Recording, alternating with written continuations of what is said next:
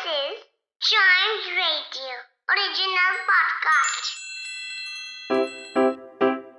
Riddle सुलझाना बच्चों और बड़ों दोनों का फेवरेट गेम है, तो आइए जुड़िए चाइम्स रेडियो के साथ और डेली जवाब दीजिए एक नई रिडल का और बन जाइए हमारे clever clogs. Light as feather there is nothing in it.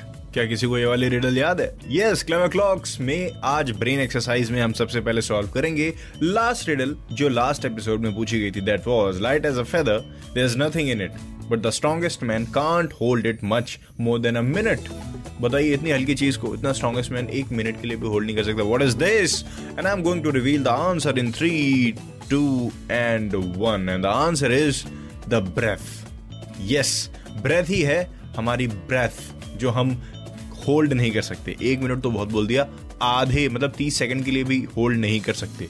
1 minute में 60 सेकंड होते हैं तो उसका आधा हो गया 30 सेकंड। That's right. सो हम उसको होल्ड नहीं कर सकते क्योंकि वो बहुत ही इंपॉर्टेंट चीज़ है। इनहेल एक्सेल बहुत ज़्यादा ज़रूरी है।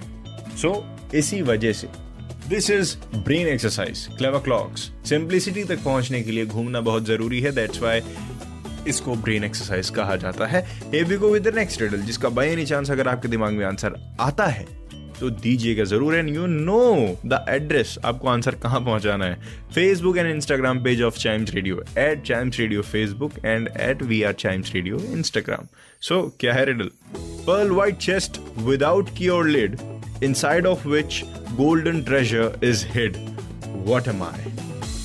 Perl white chest without key और lid inside of which golden treasure is hid.